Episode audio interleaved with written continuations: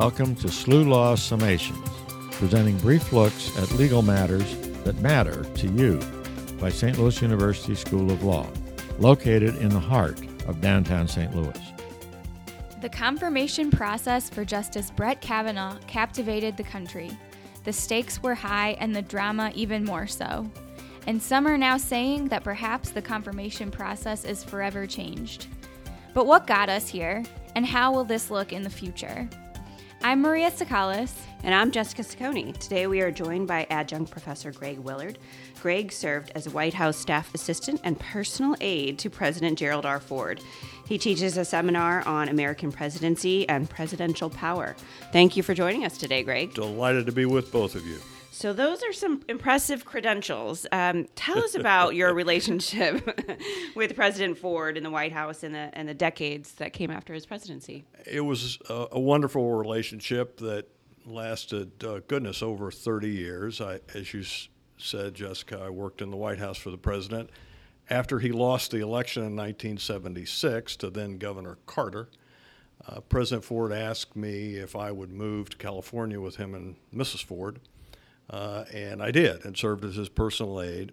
And in the subsequent years, maintained the friendship uh, with the Fords. Uh, and in later years, he asked me to uh, plan, and then uh, eventually I had to conduct uh, the nation's farewell, his state funeral service. So it was a, a wonderful relationship. He and Mrs. Ford were were um, just terrific people to work with and for. I always go back. There was a wonderful comment, and I think it's it's uh, in today's political comment, uh, political climate, it's particularly appropriate. David Broder once wrote, um, "The truth has begun to dawn on the American people that Gerald Ford was the kind of president Americans always wanted and didn't know they had." And I. I uh, would echo those comments as one who uh, served him in the White House. What insight did that experience give you as far as what the president, who the president is, what the president does, and what their role really looks like for the nation? I think, Maria, it, it, gives you sort of a, a, a panoply of perspectives, especially depending on uh, what your relationship in the White House was with the president. For example, in my case, I, I traveled with him uh, everywhere, and, and uh, so you, you see kind of the personal side. So I think, uh, depending on the, the topic at hand, uh, that, that experience is phenomenally relevant or maybe marginally relevant. Last week, for example, we were talking in my class here at SLU Law School about uh, the, the uh, nuclear football, the nuclear codes that the president carries. And so I was able to uh, share with the uh, student how the presidential biscuit works, and uh, at least how it worked in 1970s. I assume it's pretty much. I don't know what a presidential biscuit The is. presidential biscuit is part of the codes, Oh, okay. Jessica, that if, God forbid, the president were ever, ever to have to order the launch of a nuclear attack, Mm-hmm. uh, with him as a military aide, he has the black box with the codes. And one of the authenticating fe- features is the president carries a code card that is referred to as the biscuit. Okay, okay. So, uh, as to your question, Maria, having some familiarity, I certainly didn't carry the nuclear codes, but having some familiarity and being around them every day, um, it was very helpful to s- sort of give that real world perspective to my students here at SLU Law School as to uh, how that part of the presidency works on a real time 24 7 basis, mm-hmm. even today. Mm-hmm. Mm-hmm. Jumping forward to today, can you take us through that basic process in the Constitution for the nomination and confirmation of a Supreme Court justice?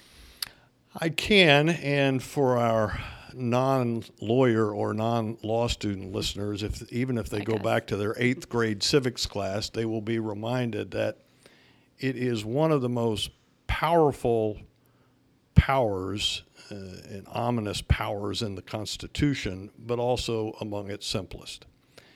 And the, the power is embodied in Article 2 of the Constitution, and it says, in effect, that the president shall have the power to nominate and, with the advice and consent of the Senate, appoint. So if you think of it on a scale, the president has a plenary power to nominate, but that's it.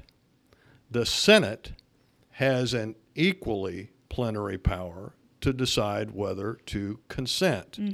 Or the, the common phrase is confirm, and that's why we have confirmation hearings. So, what has gotten lost, and we can talk about this uh, this afternoon in more detail, what has gotten lost in recent years is that the plenary nature of the Senate's power has uh, tended to go into the ash heap of history, and the Senate has tended to be historically very deferential to presidents.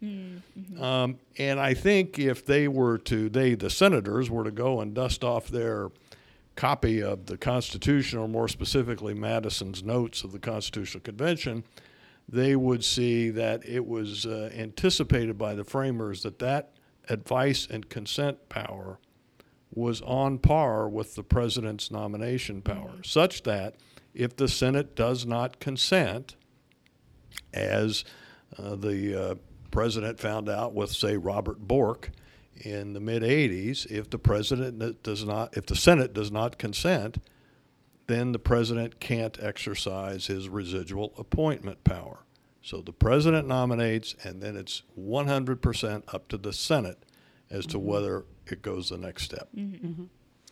Have there been many um, cases where, and I forgive me for not knowing, um, that the Senate does not confirm that appoint that appointment? There have they. I wouldn't. I wouldn't call them uh, widespread, Jessica. But uh, uh, President George Washington, who would have thought? Uh, but uh, President George Washington nominated uh, John Rutledge to the Supreme Court, and the Senate rejected that. And it rejected the nomination on the basis not of Rutledge's qualifications or lack of qualifications. It's because Rutledge uh, his position on the Jay Treaty. And it was because of Rutledge's position on the Jay Treaty that the Senate uh, failed to confirm, refused to confirm, or dare we say, with respect to President Washington, rebuked mm-hmm. George Washington's nomination of Mr. Rutledge, and he mm-hmm. did not take the bench. But it, if you look at sort of a, a 200 and whatever it's been, Jessica, 40 year mm-hmm. uh, timeline, the uh, vast majority of Supreme Court nominees have been eventually confirmed by the Senate and thereafter appointed by the president.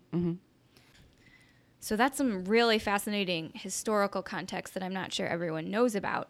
Um, fast forward to modern day, can you talk about what precedents have changed recently in the past 20 or so years as far as how the Sen- Senate handles those Supreme Court nominations? What has changed probably most significantly, Maria, is the the amount of I'll use the phrase partisan considerations, ideological considerations that uh, have have come to the fore in the last oh say 70 years. There was a very uh, unfortunate situation in 1916 with the nomination by President Wilson of Louis Brandeis. And because of his religious faith, uh, he was uh, significantly grilled, and he, it was a very difficult confirmation proceeding. But ultimately, he, he was appointed, eh, confirmed and appointed, and went on to be one of our most distinguished justices. In, but in the intervening decades, we didn't see much of that. Then in the 1960s, uh, it began to seep back in with uh, the nomination of Justice Harlan, the nomination of Justice Thurgood Marshall. And we saw some very unfortunate attempts uh, by uh, senators, primarily from southern states, to raise issues uh, as to the senator, the nominee rather, his particular views on uh, particular issues uh, of interest to the southern sen- senators, especially Brown versus the Board of Education.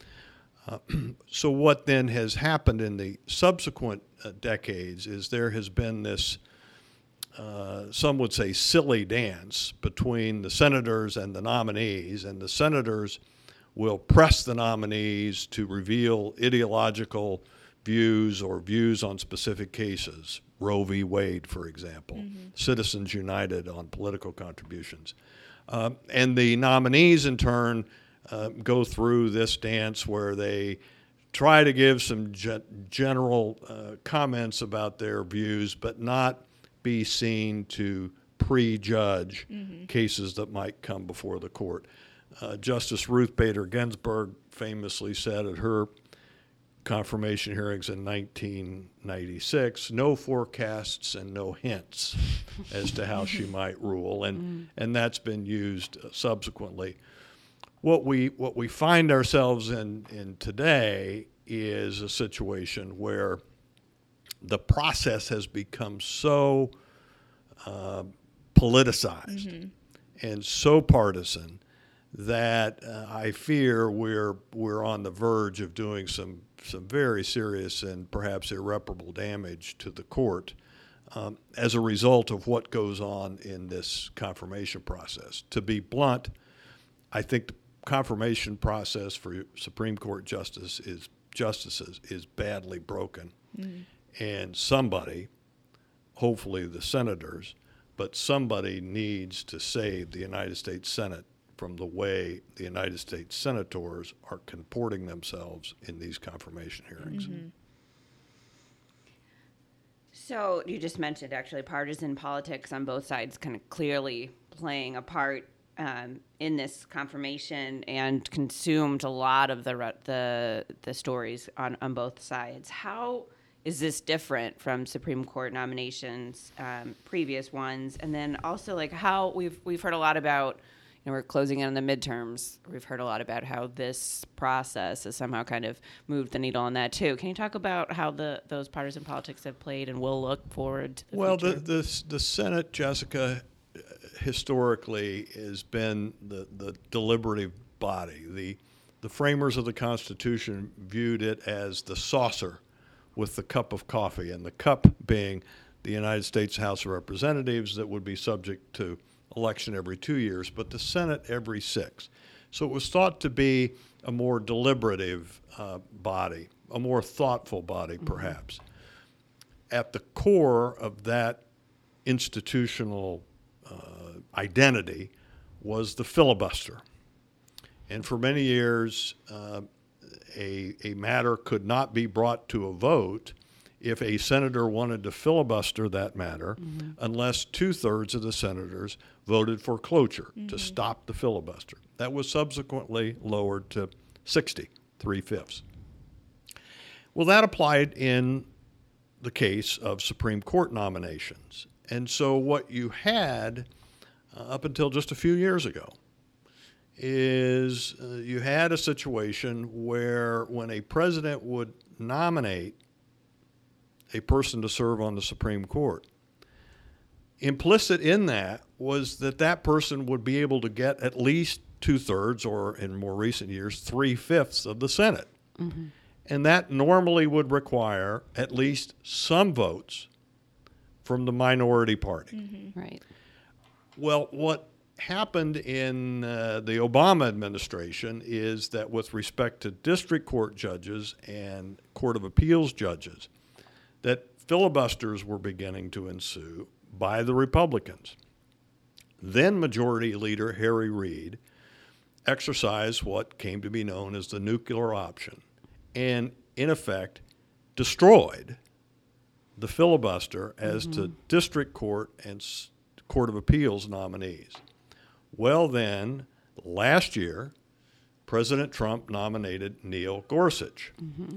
And the Democrats didn't like that because they were bitterly angry that that seat on the Supreme Court of Justice Scalia's, they believe, should have been President Obama's pick with Judge Merrick Garland, mm-hmm. and the Republican majority refused to even hear it. So when Gorsuch was nominated for that seat, the Democrats were prepared to filibuster.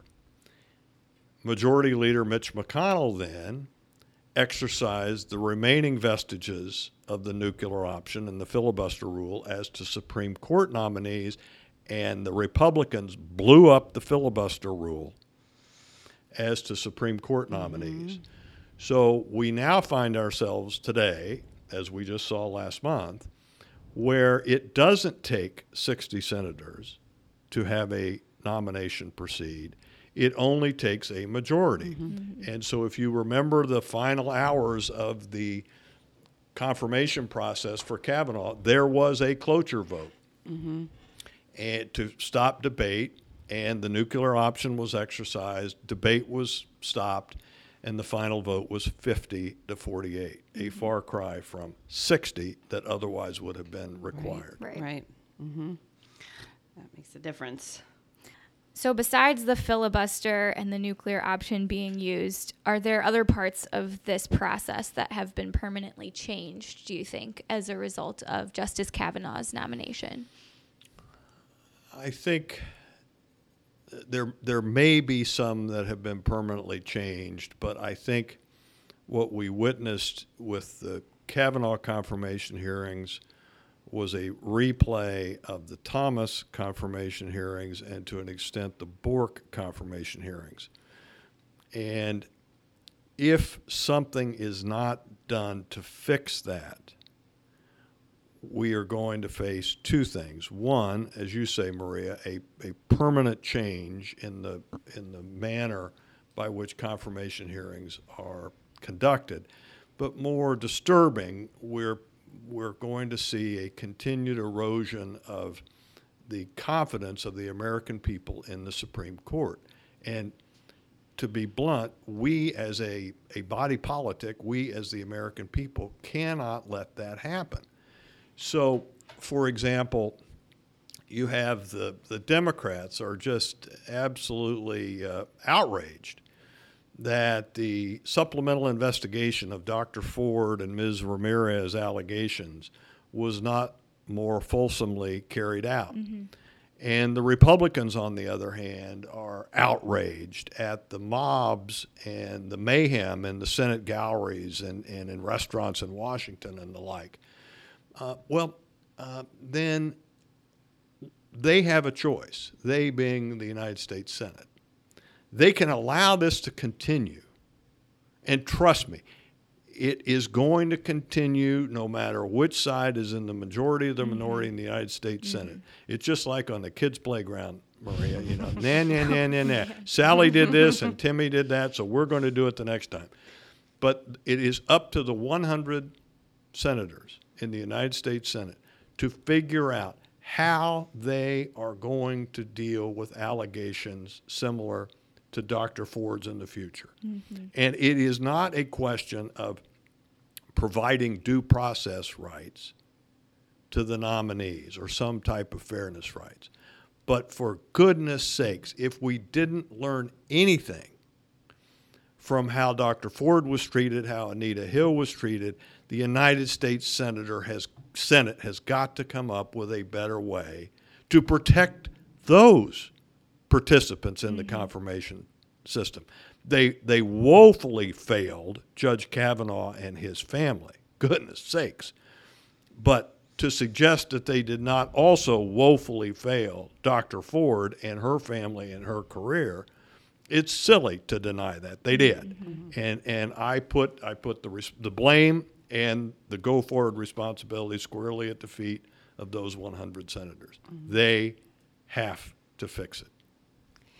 So going forward, how how does the court kind of adjust from this? We I heard something recently that um, Chief Justice Roberts put out a statement, kind of reiterating the independence of the court, and uh, Ginsburg and I think Sotomayor might have said something as well. How do they kind of recover and, and get back that independence after this really partisan?